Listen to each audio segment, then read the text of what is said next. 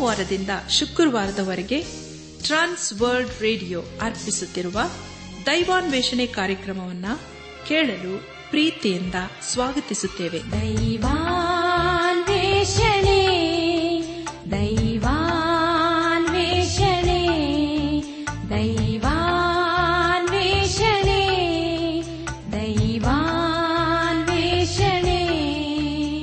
ಬನ್ನಿಪ್ರಿಯರೇ, ದೇವರ ವಾಕ್ಯವನ್ನು ಧ್ಯಾನ ಮಾಡುವ ಮುನ್ನ ಕರ್ತನ ಸಮ್ಮುಖದಲ್ಲಿ ನಮ್ಮನ್ನು ತಗ್ಗಿಸಿಕೊಂಡು, ನಮ್ಮ ಶಿರವನ್ನು ಭಾಗಿಸಿ, ನಮ್ಮ ಕಣ್ಣುಗಳನ್ನು ಮುಚ್ಚಿಕೊಂಡು ದೀನತೆಯಿಂದ ಪ್ರಾರ್ಥನೆ ಮಾಡೋಣ. ನಮ್ಮನ್ನು ಬಹಳವಾಗಿ ಪ್ರೀತಿ ಮಾಡಿ ಸಾಕಿ ಸಲಹುವ ನಮ್ಮ ರಕ್ಷಕನಲ್ಲಿ ತಂದೆ ಆದ ದೇವರೇ, ನಿನ್ನ ಪರಿಶುದ್ಧವಾದ ನಾಮವನ್ನು ಕೊಂಡಾಡಿ ಹಾಡಿ ಸ್ತುತಿಸುತ್ತೇವೆ. ಕರ್ತನೆ, ದೇವಾದಿ ದೇವನೇ, ರಾಜಾದಿರಾಜನೇ, ಈ ಸಮಯದಲ್ಲಿ ನಿನ್ನ ಮಕ್ಕಳಾದ ನಾವು ನಿನ್ನನ್ನೇ ಕೊಂಡಾಡುತ್ತೇವೆ, ನಿನ್ನನ್ನು ಆರಾಧಿಸುತ್ತೇವೆ.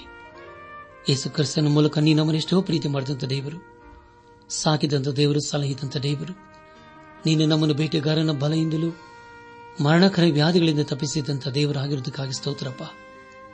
ನಿನ್ನ ಜೀವಳ ವಾಕ್ಯವನ್ನು ಧ್ಯಾನ ಮಾಡುವ ನಮಗೆ ನಿನ್ನ ಆತ್ಮನ ಸಹಾಯವನ್ನು ಅನುಗ್ರಹಿಸು. ನಾವೆಲ್ಲರೂ ನಿನ್ನ ಜೀವಳ ವಾಕ್ಯಕ್ಕೆ ವಿಧೇಯರಾಗಿ ಜೀವಿಸುತ್ತಾ ನಮ್ಮ ಜೀವಿತದ ಮೂಲಕ ನಿನ್ನನ್ನು ಘನಪಡಿಸಲು ಕೃಪೆ ತೋರಿಸು. ಎಲ್ಲ ಮಹಿಮೆ ನೀನು ಮಾತ್ರ ಸಲ್ಲುವುದಾಗಲಿ. ನಮ್ಮ ಪ್ರಾರ್ಥನೆ ಸ್ತೋತ್ರಗಳನ್ನು ಯೇಸುವಿಗಾಗಿ ಕೇಳು ತಂದೆಯೇ, ಆಮೇನ್.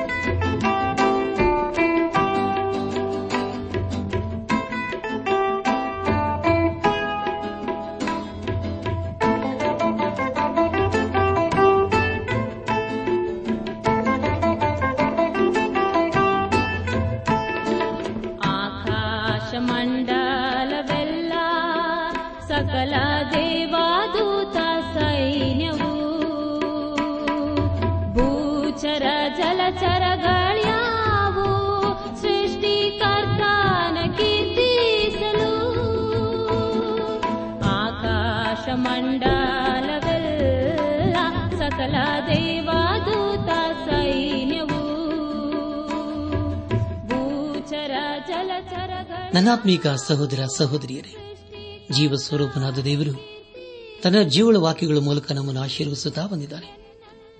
ದೇವರ ವಾಕ್ಯವನ್ನು ಧ್ಯಾನ ಮಾಡುವ ಮುನ್ನ ನಿಮ್ಮ ಸತ್ಯವೇದ ಪೆನ್ನು ಪುಸ್ತಕದೊಂದಿಗೆ ಸಿದ್ದರಾಗಿದ್ದಿರಲ್ಲವೇ? ಹಾಗಾದರೆ ಪ್ರಿಯರ, ಬನ್ನಿರ್ ದೇವರ ವಾಕ್ಯದ ಕಡೆಗೆ ನಮ್ಮ ಗಮನವನ್ನು ಹರಿಸೋಣ.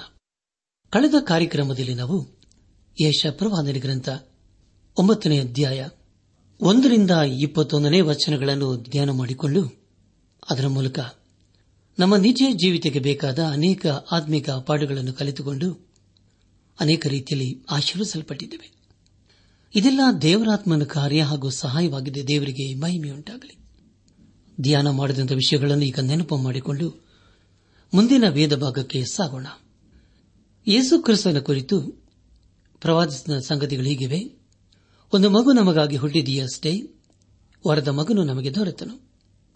ಆಡಳಿತವೋ ಅವನ ಬಾಹುವಿನ ಮೇಲೆ ಇರುವುದು. ಅದ್ಭುತ ಸ್ವರೂಪನು, ಆಲೋಚನಾ ಕರ್ತನು, ಪರಾಕ್ರಮಿಯಾದ ದೇವರು, ನಿತ್ಯನಾದ ತಂದೆ, ಸಮಾಧಾನದ ಪ್ರಭು ಎಂಬುವ ಆತನ ಹೆಸರು ಎಂಬುದಾಗಿ ಹೇಳಿದಂಥ ವಿಷಯಗಳ ಕುರಿತು ನಾವು ಧ್ಯಾನ ಮಾಡಿಕೊಂಡೆವು. ಧ್ಯಾನ ಮಾಡಿದಂಥ ಎಲ್ಲ ಹಂತಗಳಲ್ಲಿ ದೇವಾದಿ ದೇವನೇ ನಮ್ಮ ನಡೆಸಿದನು. ದೇವರಿಗೆ ಮಹಿಮೆಯುಂಟಾಗಲಿ. ಇಂದು ನಾವು ಯೆಶಾಯ ಪ್ರವಾದನೆ ಗ್ರಂಥ 10ನೇ ಅಧ್ಯಾಯ 1-34 ವಚನಗಳನ್ನು ಧ್ಯಾನ ಮಾಡಿಕೊಳ್ಳೋಣ.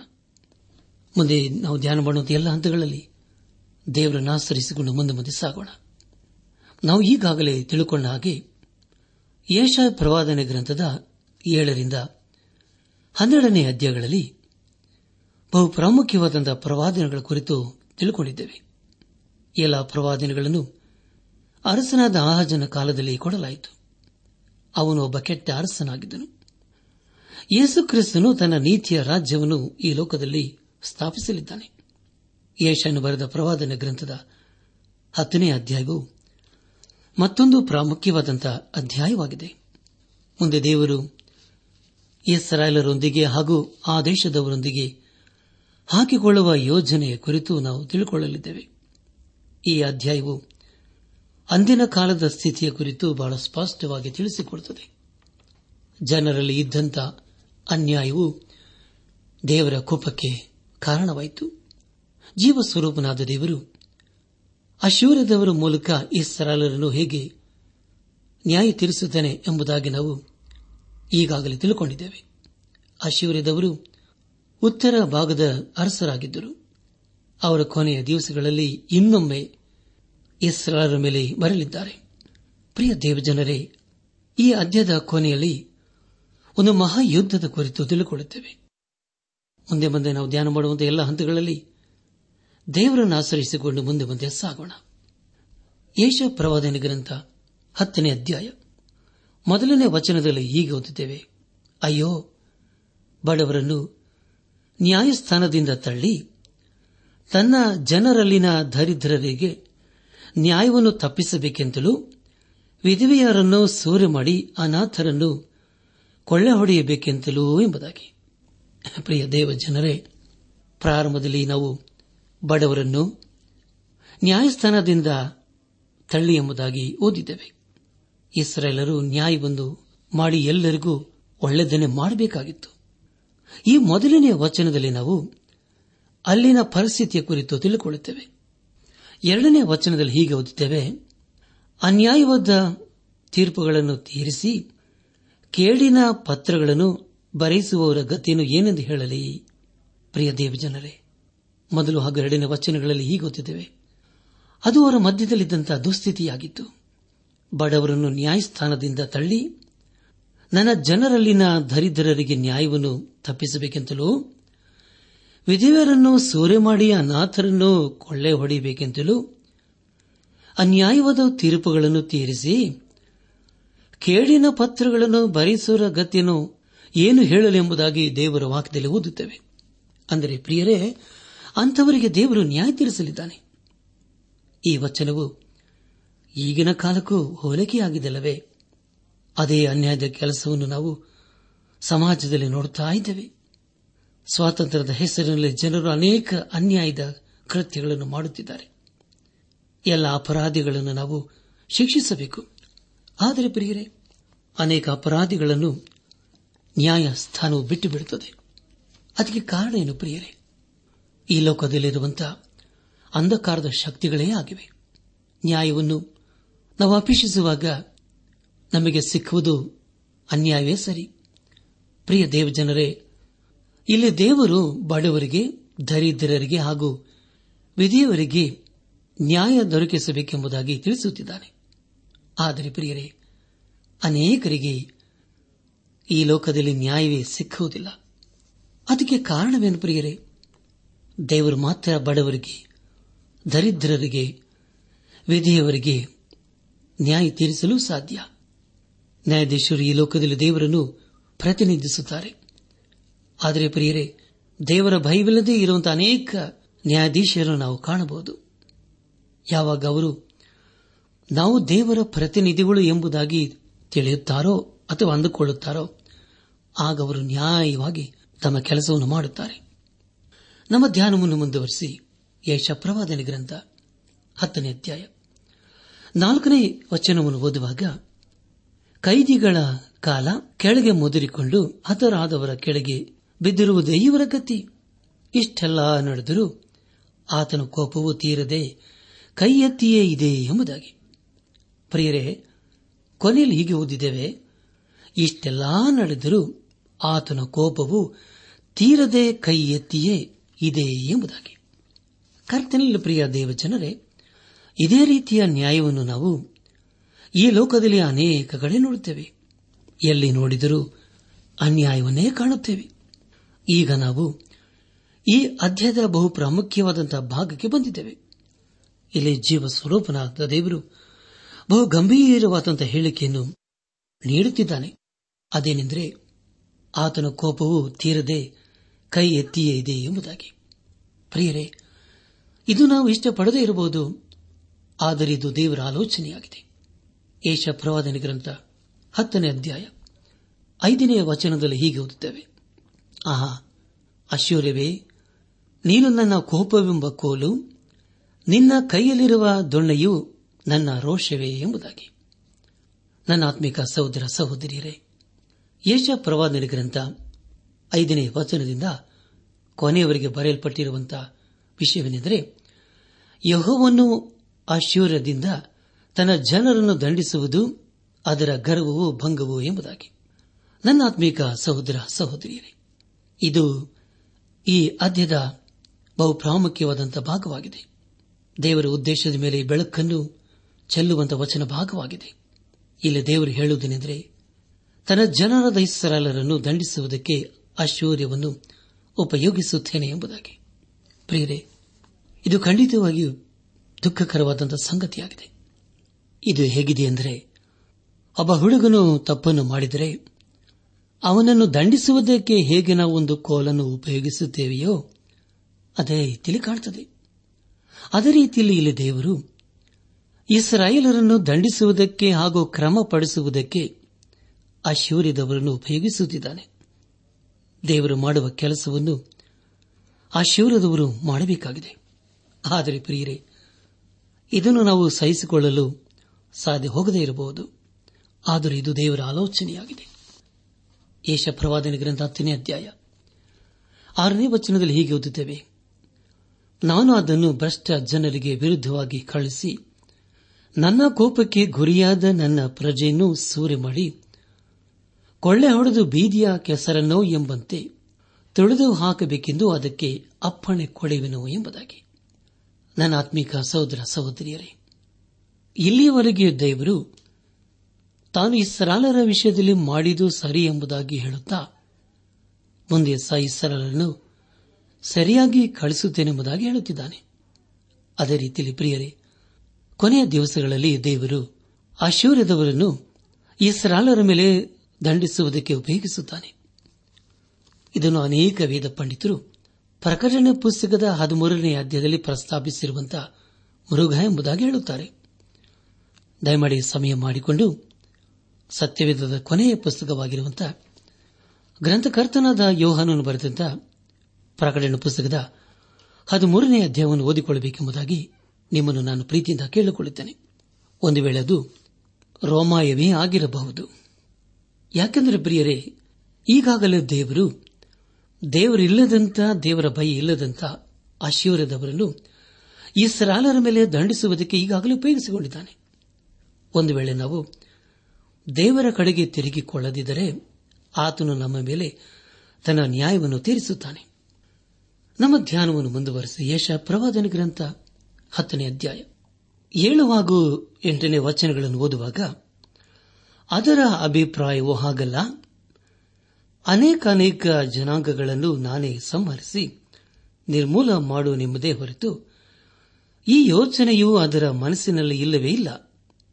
ಅದು ಅಂದುಕೊಳ್ಳುವುದೇನೆಂದರೆ, ನನ್ನ ಅಧಿಪತಿಗಳೆಲ್ಲ ರಾಜರಲ್ಲವೇ ಎಂಬುದಾಗಿ. ಪ್ರಿಯ ದೇವಜನರೇ, ಇಲ್ಲಿ ಜೀವ ಸ್ವರೂಪನಾದ ದೇವರು ನ್ಯಾಯಾಧಿಪತಿಗಳಿಗೆ ಹೇಳುತ್ತಾ ಇದ್ದಾನೆ. ಇದೇನೆಂದರೆ, ನೀವು ನನ್ನ ಪ್ರತಿನಿಧಿಗಳಾಗಿರಬೇಕು, ಹಾಗೂ ಕಾಲ ಬರುತ್ತದೆ, ಆಗ ನಾನೇ ನಿಮಗೆ ನ್ಯಾಯ ತೀರಿಸುತ್ತೇನೆ ಎಂಬುದಾಗಿ. ಒಂದು ವಿಷಯವನ್ನು ನಾವು ಎಂದಿಗೂ ಮರೆಯಬಾರದು. ಅದನೆಂದರೆ, ಈ ಲೋಕದಲ್ಲಿ ನ್ಯಾಯಾಧೀಶರು ಎಂಬುದಾಗಿ ಕರೆಸಿಕೊಳ್ಳುವವರು ಒಂದು ದಿನ ನ್ಯಾಯಾಧಿಪತಿಯಾದ ಯೇಸು ಕ್ರಿಸ್ತನ ಮುಂದೆ ಯಥಾಸ್ಥಿತಿಯಲ್ಲಿ ನಿಲ್ಲಬೇಕು ಹಾಗೂ ಆತನಿಗೆ ಲೆಕ್ಕ ಒಪ್ಪಿಸಬೇಕು. ಹೌದಲ್ಲ ಪ್ರಿಯರೇ? ದೇವರ ವಾಕ್ಯ ಬಹಳ ಸ್ಪಷ್ಟವಾಗಿ ತಿಳಿಸುತ್ತದೆ. ಯೇಸು ಕ್ರಿಸ್ತನು ಎರಡನೇ ಸಾರಿ ನ್ಯಾಯ ತೀರಿಸಲು ಬರುತ್ತಾನೆ ಎಂಬುದಾಗಿ. ನ್ಯಾಯವನ್ನು ತೀರಿಸುವವರು ಬಡವರಿಗೆ ಕರುಣೆಯನ್ನು ತೋರಿಸಬೇಕು. ಅಶ್ಶೂರ್ಯದವರು ಈಗಾಗಲೇ ಅನೇಕ ಯುದ್ಧಗಳನ್ನು ಮಾಡಿ ಜಯಶಾಲಿಗಳಾಗಿದ್ದಾರೆ. ಅವರು ತಮ್ಮ ಸ್ವಂತ ಶಕ್ತಿಯನ್ನು ಆಧಾರವಾಗಿಟ್ಟುಕೊಂಡು ಜಯಗಳಿಸಿ ಅದರಲ್ಲಿ ಅವರು ಹೆಚ್ಚಳ ಪಡುತ್ತಿದ್ದಾರೆ. ಒಂದು ವೇಳೆ ನಮ್ಮನ್ನು ದೇವರು ಇಸ್ರಾಯೇಲರಿಗೆ ಬುದ್ಧಿ ಕಲಿಸುವುದಕ್ಕೆ ಉಪಯೋಗಿಸಿಕೊಂಡನು ಎನ್ನುವ ವಿಷಯದಲ್ಲಿ ಅವರು ಹೆಚ್ಚಳಬಾಡಬಹುದು. 10ನೇ ಅಧ್ಯಾಯ 12ನೇ ವಚನದಲ್ಲಿ ಹೀಗೆ ಓದುತ್ತೇವೆ: ಆದ ಕಾರಣ ಕರ್ತನಾದ ನಾನು ಚೀಯೋನ್ ಪರ್ವತದಲ್ಲಿಯೂ ಯೆರೂಸಲೇಮಿನಲ್ಲಿಯೂ ನನ್ನ ಉದ್ದೇಶವನ್ನೆಲ್ಲ ನೆರವೇರಿಸಿದ ಮೇಲೆ ಅಶ್ಶೂರದ ರಾಜನ ಉಬ್ಬಟೆಯ ಕೊಚ್ಚಾಟಕ್ಕೂ ಗರ್ವದೃಷ್ಟಿಯ ಮೆರೆದಾಟಕ್ಕೂ ತಕ್ಕ ದಂಡನೆಯನ್ನು ಮಾಡುವೆನು ಎಂಬುದಾಗಿ. ಪ್ರಿಯರೇ, ನಿಮಗಾಗಿ ನಾನು ಮತ್ತೊಂದು ಸಾರಿ ಓದುತ್ತೇನೆ. ಯಾಕೆಂದರೆ ಅಶ್ಶೂರ್ಯದವರು ತಮ್ಮ ವಿಷಯದಲ್ಲಿ ಹೆಚ್ಚಳ ಪಡುತ್ತಿದ್ದರು. ಆದ ಕಾರಣ ಕರ್ತನು ತಾನು ಚೀಯೋನ್ ಪರ್ವತದಲ್ಲಿಯೂ ಯೆರೂಸಲೇಮಿನಲ್ಲಿಯೂ ನನ್ನ ಉದ್ದೇಶವನ್ನೆಲ್ಲ ನೆರವೇರಿಸಿದ ಮೇಲೆ ಅಶ್ಶೂರ್ಯದ ರಾಜನ ಉಬ್ಬಟೆಯ ಕೊಚ್ಚಾಟಕ್ಕೂ ಗರ್ವದೃಷ್ಟಿಯ ಮೆರೆದಾಟಕ್ಕೂ ತಕ್ಕ ದಂಡನೆಯನ್ನು ಮಾಡುವೆನು ಎಂಬುದಾಗಿ. ಪ್ರಿಯ ದೇವಜನರೇ, ದೇವರ ಇಸ್ರಾಯೇಲನ್ನು ದಂಡಿಸುವುದಕ್ಕೆ ಒಂದು ವೇಳೆ ಅಶ್ಶೂರ್ಯದವರನ್ನು ಉಪಯೋಗಿಸಿಕೊಂಡಿರಬಹುದು. ಆದರೆ ಪ್ರಿಯರೇ, ಒಂದು ದಿವಸ ದೇವರು ಅಶ್ಶೂರ್ಯದವರಿಗೆ ನ್ಯಾಯ ತೀರಿಸಲಿದ್ದಾನೆ. ಅವರು ಆತನಿಂದ ತಪ್ಪಿಸಿಕೊಳ್ಳಲು ಸಾಧ್ಯವೇ ಇಲ್ಲ. ಅದಕ್ಕೆ ಇತಿಹಾಸವೇ ಸಾಕ್ಷಿಯಾಗಿದೆ. ದೇವರು ಅವರನ್ನು ಸಹ ದಂಡಿಸಿದನು. ಇದರ ಮೂಲಕ ಇಲ್ಲಿ ಪ್ರವಾದಿಯಾದ ಯೆಶಾಯನು ಬರೆಯುವುದೇನೆಂದರೆ, ದೇವರಿಡೀ ಲೋಕವನ್ನು ನ್ಯಾಯ ತೀರಿಸಲು ಶಕ್ತನಾಗಿದ್ದಾನೆ ಎಂಬುದಾಗಿ. ಪ್ರಿಯ ದೇವಜನರೇ, ಮುಂದೆ ನಾವು ಪ್ರಶ್ನೆಗಳ ಕುರಿತು ಕೇಳಿಸಿಕೊಳ್ಳುತ್ತೇವೆ.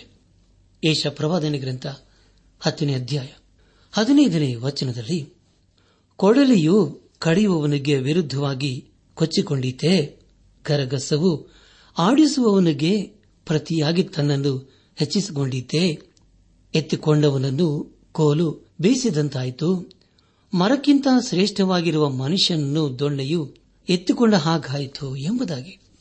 ಪ್ರಿಯ ದೇವಜನರೇ, ಇಲ್ಲಿ ದೇವರು ಆ ಶಿವರದವರನ್ನು ಕೊಡಲಿ ಹಾಗೆ ಉಪಯೋಗಿಸುತ್ತಿದ್ದಾನೆ. ಇದರ ಮೂಲಕ ನಾವು ತಿಳಿದುಕೊಳ್ಳುವುದೇನೆಂದರೆ, ನಮಗೆ ದೇವರು ಬೇಕು, ಆತನ ಮಾರ್ಗದರ್ಶನ ಬೇಕು, ಹಾಗೂ ನಾವು ಎಲ್ಲಾ ಸಮಯಗಳಲ್ಲಿ ಆತನ ಕಡೆಯೇ ಇರಬೇಕು ಎಂಬುದಾಗಿ. ಯಾಕೆಂದರೆ ಪ್ರಿಯರೇ, ಆತನೇ ಸಮಸ್ತವೂ ಆಳುವನಾಗಿದ್ದಾನೆ. ಇಲ್ಲಿ ಅಶ್ಶೂರ್ಯದವರು ದೇವರ ಹಸ್ತದಲ್ಲಿ ಕೇವಲ ಸಾಧನವಾಗಿದ್ದಾರೆ. ಮಹಾ ಸಂಕಟ ಕಾಲದಲ್ಲಿ ಯಹೂದ್ಯರು ಪಶ್ಚಾತ್ತಾಪ ಪಡುತ್ತಾರೆ. ಯೆಶಾಯ ಪ್ರವಾದನೆ ಗ್ರಂಥ 10ನೇ ಅಧ್ಯಾಯ 20ನೇ ವಚನದಲ್ಲಿ ಹೀಗೆ ಓದುತ್ತೇವೆ: ಆ ದಿನದಲ್ಲಿ ಇಸ್ರಾಯೇಲರೊಳಗೆ ಉಳಿದವರು ಯಾಕೋಬನ ಮನೆತನದವರಲ್ಲಿ ತಪ್ಪಿಸಿಕೊಂಡವರು ತಮ್ಮನ್ನು ಹೊಡೆದವನ ಆಧಾರವನ್ನು ಬಿಟ್ಟು ಯೆಹೋವನೆಂಬ ಇಸ್ರಾಯೇಲರ ಸಧಮಲ ಸ್ವಾಮಿಯನ್ನು ಯಥಾರ್ಥವಾಗಿ ಆಧಾರ ಮಾಡಿಕೊಳ್ಳುವರು ಎಂಬುದಾಗಿ. ಪ್ರಿಯರೇ, ನಿಮಗಾಗಿ ನಾನು ಮತ್ತೊಂದು ಸಾರಿ ಓದುತ್ತೇನೆ, ದಯಮಾಡಿ ಕೇಳಿಸಿಕೊಳ್ಳ್ರಿ. ಆ ದಿನದಲ್ಲಿ ಇಸ್ರಾಯೇಲರೊಳಗೆ ಉಳಿದವರು ಯಾಕೋಬನ ಮನೆತನದವರಲ್ಲಿ ತಪ್ಪಿಸಿಕೊಂಡವರು ತಮ್ಮನ್ನು ಹೊಡೆದವನ ಆಧಾರವನ್ನು ಬಿಟ್ಟು ಯೆಹೋವನೆಂಬ ಇಸ್ರಾಯೇಲರ ಸಧಮಲ ಸ್ವಾಮಿಯನ್ನು ಯಥಾರ್ಥವಾಗಿ ಆಧಾರ ಮಾಡಿಕೊಳ್ಳುವರು ಎಂಬುದಾಗಿ. ಪ್ರಿಯ ದೇವಜನರೇ, ಆ ದಿನದಲ್ಲಿ ಎಂದರೆ ಅದು ಮಹಾ ಸಂಕಟ ಕಾಲದಲ್ಲಿ ಎಂದು ಅರ್ಥ. 10ನೇ ಅಧ್ಯಾಯ 24ನೇ ವಚನದಲ್ಲಿ ಹೀಗೆ ಓದುತ್ತೇವೆ: ಎಂತಿರಲು ಸೇನಾಧೀಶ್ವರನಾದ ಯೆಹೋವನೆಂಬ ಕರ್ತನು ಹೀಗೆ ಹೇಳುತ್ತಾನೆ, ಚೀಯೋನಿನಲ್ಲಿ ವಾಸಿಸುವ ನನ್ನ ಜನರೇ, ಐಗುಪ್ತರು ನಿಮಗೆ ಮಾಡಿದಂತೆ ನಿಮ್ಮನ್ನು ಕೋಲಿನಿಂದ ಹೊಡೆದು ನಿಮಗೆ ವಿರುದ್ಧವಾಗಿ ದೊಣ್ಣೆಯನ್ನೆತ್ತುವ ಅಶ್ಶೂರದವರಿಗೆ ಭಯಪಡಬೇಡಿರಿ ಎಂಬುದಾಗಿ. ಕರ್ತನ ಪ್ರಿಯ ದೇವಜನರೇ, ಇದರ ಮೂಲಕ ನಾವು ತಿಳಿದುಕೊಳ್ಳುವುದು ಏನೆಂದರೆ, ಯಹೂದಕ್ಕೆ ಅಶ್ಶೂರದವರಿಂದ ಬಿಡುಗಡೆ ಇದೆ ಎಂಬುದಾಗಿ. ನಮ್ಮ ಧ್ಯಾನವನ್ನು ಮುಂದುವರೆಸಿ ಯೆಶಾಯ ಪ್ರವಾದನೆ ಗ್ರಂಥ 10ನೇ ಅಧ್ಯಾಯ 27ನೇ ವಚನವನ್ನು ಓದುವಾಗ, ಐಗುಪ್ತರ ಮೇಲೆ ಎತ್ತಿದಂತೆ ಎತ್ತುವೆನು, ಆ ದಿನದಲ್ಲಿ ಅವರು ಹೊರಸಿದ ಹೊರೆಯು ನಿಮ್ಮ ಬೆನ್ನಿನಿಂದಲೂ ಹೂಡಿದ ನೊಗವು ಕತ್ತಿನಿಂದಲೂ ತೊಲಗುವು, ನೀವು ಪುಷ್ಟರಾದ ಕಾರಣ ನೊಗವು ಮುರಿದು ಹೋಗುವುದು ಎಂಬುದಾಗಿ. ನನ್ನ ಆತ್ಮಿಕ ಸಹೋದರ ಸಹೋದರಿಯರೇ, ಇಲ್ಲಿ ನಾವು ಯಹೂದ್ಯರಿಗೆ ಬಿಡುಗಡೆ ಆಗುವ ಸಂಗತಿಯ ಕುರಿತು ತಿಳಿದುಕೊಳ್ಳುತ್ತೇವೆ. ಯೆಶಾಯ ಪ್ರವಾದನೆ ಗ್ರಂಥ 10ನೇ ಅಧ್ಯಾಯ 28ರಿಂದ 32ನೇ ವಚನಗಳಲ್ಲಿ ಹೀಗೆ ಓದುತ್ತೇವೆ. ಈಗೋ ಬಂದರು ಅಯ್ಯಾತಿನ ಮೇಲೆ ಬಂದಿದ್ದಾರೆ, ಮಿಗ್ರೋನನ್ನು ಹಾಯ್ದು ಹೋಗಿದ್ದಾರೆ, ಮಿಕ್ ಮಾಶಿಲ್ನಲ್ಲಿ ತಮ್ಮ ಸಾಮಗ್ರಿಗಳನ್ನು ಇಟ್ಟುಬಿಟ್ಟಿದ್ದಾರೆ, ಕಣಿವೆಯನ್ನು ದಾಟಿದ್ದಾರೆ, ಗೆಬದಲ್ಲಿ ದಂಡೆಳಿಸುವ ಅನ್ನುತ್ತಾರೆ, ರಾಮ ನಡುಗುತ್ತದೆ, ಸೌಲನ ಗಿಬೆಯ ಓಡಿ ಹೋಯಿತು, ಗಿಲ್ಲಂ ಗ್ರಾಮವೇ ಕೂಗಿ ಕೆರಚಿಕೋ, ಲಯೇಶವೇ ಕಿವಿಗೊಡು, ಅನಾಥೋತೆ ಪ್ರತಿಧ್ವನಿ ಮಾಡು, ಮದ್ಮೇನ ದಿಕ್ಕು ಪಾಲಾಯಿತು, ಗೇಬೀಮಿನ ನಿವಾಸಿಗಳು ವಲಸೆ ಹೋದರು, ಇದೇ ದಿವಸ ಶತ್ರುಗಳು ನೋಬಿನಲ್ಲಿ ಬೀಡುಗೊಳ್ಳುವರು, ಸಿಯೋನ್ ನಗರಿಯ ಪರ್ವತದ ಕಡೆಗೆ ಯೆರೂಸಲೇಮಿನ ಬೆಟ್ಟದ ಕಡೆಗೆ ಕೈ ಬೀಸುತ್ತಾರೆ ಎಂಬುದಾಗಿ. ನನ್ನ ಆತ್ಮಿಕ ಸಹೋದರ ಸಹೋದರಿಯರೇ, ಇದು ಅದ್ಭುತವಾದಂತಹ ಪ್ರವಾದನೆಯಾಗಿದೆ. ಇಲ್ಲಿ ನಾವು ಕೆಲವು ಭೌಗೋಳಿಕವಾದ ಸ್ಥಳಗಳ ಕುರಿತು ತಿಳಿದುಕೊಳ್ಳುತ್ತೇವೆ. ಮುಂದೆ ಆಕ್ರಮಣ ಮಾಡುವವರು ಯೆರೂಸಲೇಮಿನ ಉತ್ತರ ಭಾಗದಿಂದ ಬರಲಿದ್ದಾರೆ. ಅದು ಮಾಗೋಗ್ ಎಂಬುದಾಗಿ ಹೆಜ್ಕೇಲ್ ಪ್ರವಾದನೆ ಗ್ರಂಥ 38 ಹಾಗೂ 39ನೇ ಅಧ್ಯಾಯಗಳ ಮೂಲಕ ತಿಳಿದುಕೊಳ್ಳುತ್ತೇವೆ. ಅಯ್ಯಾತ್ ಎಂದರೆ ಅದು ಯೆರೂಸಲೇಮಿನ ಉತ್ತರಕ್ಕೆ ಸುಮಾರು 20 ಕಿಲೋಮೀಟರ್ ದೂರದಲ್ಲಿದೆ. ವಿಗ್ರೌನ್ ಎಂದು ಹೇಳುವ ಸ್ಥಳದಲ್ಲಿ ಯೋನಾಥಾನನು ಫಿಲಿಸ್ಟಿಯರ ಮೇಲೆ ಜಯವನ್ನು ಸಾಧಿಸಿದನು. ಇದರ ಕುರಿತು ನಾವು ಮೊದಲನೇ ಸಮುವೇಲನ ಪುಸ್ತಕದ 14ನೇ ಅಧ್ಯಾಯದಲ್ಲಿ ಓದುತ್ತೇವೆ. ಗ್ಯಾಬ ಹಾಗೂ ರಾಮ ಸ್ಥಳಗಳು ಯೆರೂಸಲೇಮಿನ ಉತ್ತರಕ್ಕೆ ಸುಮಾರು 9 ಕಿಲೋಮೀಟರ್ ದೂರದಲ್ಲಿದೆ. ಅನಾತೋತೆಯು ಅದು ಯೆರೂಸಲೇಮಿನ ಉತ್ತರಕ್ಕೆ ಸುಮಾರು 5 ಕಿಲೋಮೀಟರ್ ದೂರದಲ್ಲಿದೆ. ಪ್ರಿಯ ದೇವಜನರೇ, ಇದು ಪ್ರವಾದಿಯಾದ ಯೆರೆಮೀಯನ ಊರಾಗಿದೆ. ಲಯೇಶ ಎಂಬ ಸ್ಥಳವು ಅದು ಪ್ಯಾಲೆಸ್ಟೈನಿನ ಉತ್ತರದಲ್ಲಿದೆ. ಮದ್ಮೆನ ಎಂಬುದಾಗಿ ಕರೆಯಲ್ಪಡುವಂತಹ ಸ್ಥಳವು ಊರಿನ ಕಸದವನ್ನು ಹಾಕುವಂತಹ ಸ್ಥಳವಾಗಿತ್ತು. ಇದು ಸಹ ಯೆರೂಸಲೇಮಿನ ಉತ್ತರದಲ್ಲಿಯೇ ಇದೆ. ಗೆಬಿಮ ಎಂಬ ಸ್ಥಳವು ಅದು ಸಹ ಯೆರೂಸಲೇಮಿನ ಉತ್ತರದಲ್ಲಿ ಇದೆ. ನೋಬಿ ಅದು ಸಹ ಯೆರೂಸಲೇಮಿನಲ್ಲಿಯೇ ಇದೆ. ಪ್ರಿಯ ದೇವಜನರೇ, ಇದರ ಮೂಲಕ ನಾವು ತಿಳಿದುಕೊಳ್ಳುವುದು ಏನೆಂದರೆ, ಮುಂದೆ ಯೆರೂಸಲೇಮಿನ ಕಡೆಗೆ ಬರುವ ಶತ್ರುವು ಅದು ಯೆರೂಸಲೇಮಿನ ಉತ್ತರ ಕಡೆಯಿಂದ ಬರುತ್ತದೆ ಎಂಬುದಾಗಿ.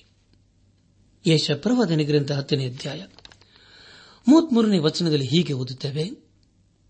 ಆಹಾ, ಸೇನಾಧೀಶನಾದ ಯೆಹೋವನೆಂಬ ಕರ್ತನು ಕೊಂಬೆಗಳನ್ನು ಕತ್ತರಿಸಿ ಡಮ್ಮನೆ ಬೀಳಿಸುವನು, ಉನ್ನತ ವೃಕ್ಷಗಳು ಕಡಿದು ಹೋಗುವು ಎಂಬುದಾಗಿ. ನನ್ನ ಆತ್ಮಿಕ ಸಹೋದರ ಸಹೋದರಿಯರೇ, ದಯಮಾಡಿ ಗಮನಿಸಿ, ಆದರೆ ದೇವರು ಮಧ್ಯೆ ಪ್ರವೇಶಿಸಿ ಇಸ್ರಾಯೇಲರಿಗೆ ಬಿಡುಗಡೆಯನ್ನು ದಯಪಾಲಿಸಲಿದ್ದಾನೆ. ಇದು ಯೇಸು ಕ್ರಿಸ್ತನ 2ನೇ ಬರೋಣದ ಕುರಿತು ಸೂಚಿಸುತ್ತದೆ.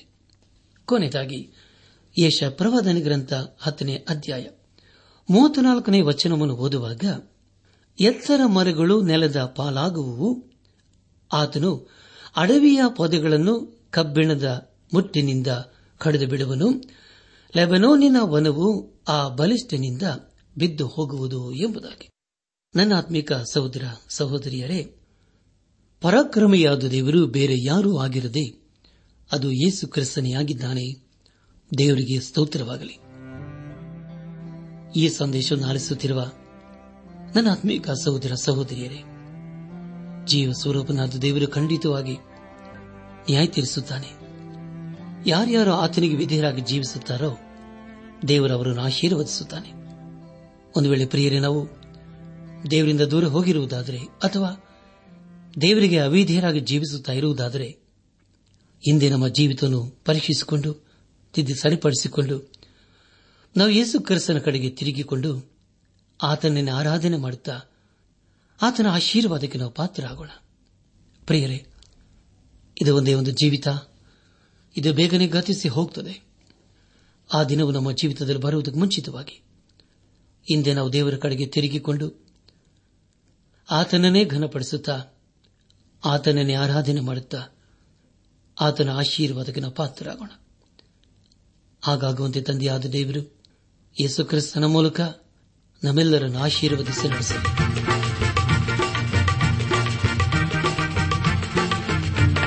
ಸ್ತೋತ್ರವ ಮಾಡೋಣ, ಕ್ರಿಸ್ತನ ಸ್ತುತಿಸುವ ಕಿನ್ನರಿ ನುಡಿಸುತ್ತ ಕೊಂಡಾಡಿ ಸ್ವಾಮಿಯ, ಕೊಂಡಾಡಿ ಸ್ವಾಮಿಯ. ಸ್ತೋತ್ರವ ಮಾಡೋಣ, ಕ್ರಿಸ್ತನ ಸ್ತುತಿಸುವ ಕಿನ್ನರಿ ನುಡಿಸುತ್ತ ಕೊಂಡಾಡಿ ಸ್ವಾಮಿಯ, ಕೊಂಡಾಡಿ ಸ್ವಾಮಿಯ.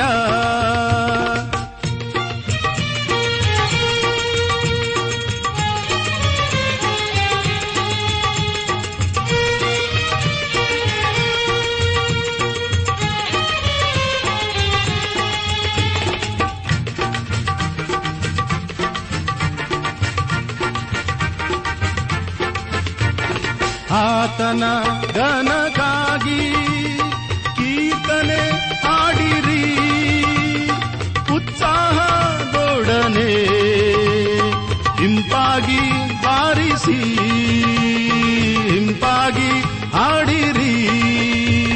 ಸ್ತೋತ್ರವ ಮಾಡೋಣ, ಕ್ರಿಸ್ತನ ಸ್ತುತಿಸುವ ಕಿನ್ನರಿ ನುಡಿಸುತ್ತಾ ಕೊಂಡಾಡಿ ಸ್ವಾಮಿಯ, ಕೊಂಡಾಡಿ ಸ್ವಾಮಿಯ.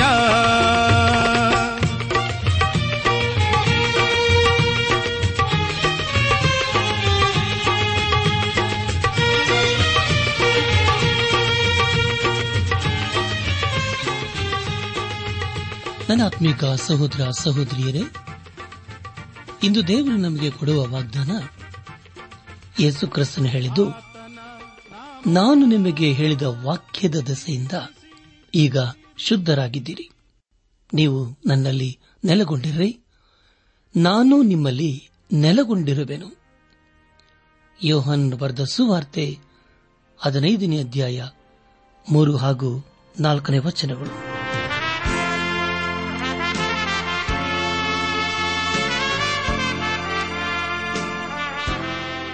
ಪ್ರಿಯರೇ, ಇದುವರೆಗೂ ಆಲಿಸಿದ ದೈವಾನ್ವೇಷಣೆ ಕಾರ್ಯಕ್ರಮವು ನಿಮ್ಮ ಮನಸ್ಸಿಗೆ ಸಮಾಧಾನ, ಸಂತೋಷ ನೀಡಿದೆ ಎಂದು ನಾವು ನಂಬುತ್ತೇವೆ. ನಮ್ಮೆಲ್ಲರ ಸೃಷ್ಟಿಕರ್ತನಾದ ಏಸು ನಮ್ಮೊಂದಿಗೆ ಸದಾ ಇರುವಾತನಾಗಿದ್ದಾನೆ. ನಿಮ್ಮ ಚಿಂತೆ, ದುಃಖ, ಕಾಯಿಲೆ, ಕಷ್ಟಗಳ ಪರಿಹಾರಕ್ಕಾಗಿ ಆತನ ಹೆಸರಿನಲ್ಲಿ ಪ್ರಾರ್ಥಿಸಿರಿ.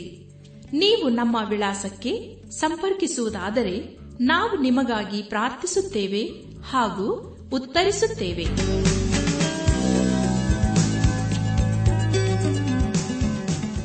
ನಮ್ಮ ವಿಳಾಸ ದೈವಾನ್ವೇಷಣೆ ಟ್ರಾನ್ಸ್ ವರ್ಲ್ಡ್ ರೇಡಿಯೋ ಇಂಡಿಯಾ, ಟಪಾಲು ಪೆಟ್ಟಿಗೆ 4320, ಬೆಂಗಳೂರು 43. ದೈವಾನ್ವೇಷಣೆ Trans World Radio India, post box 4320, Bangalore 43. ದೂರವಾಣಿ ಸಂಖ್ಯೆ 9845616412. ನಮ್ಮ ಇಮೇಲ್ ವಿಳಾಸ kannada@radio882.com. ನಮಸ್ಕಾರ ಪ್ರಿಯರೇ.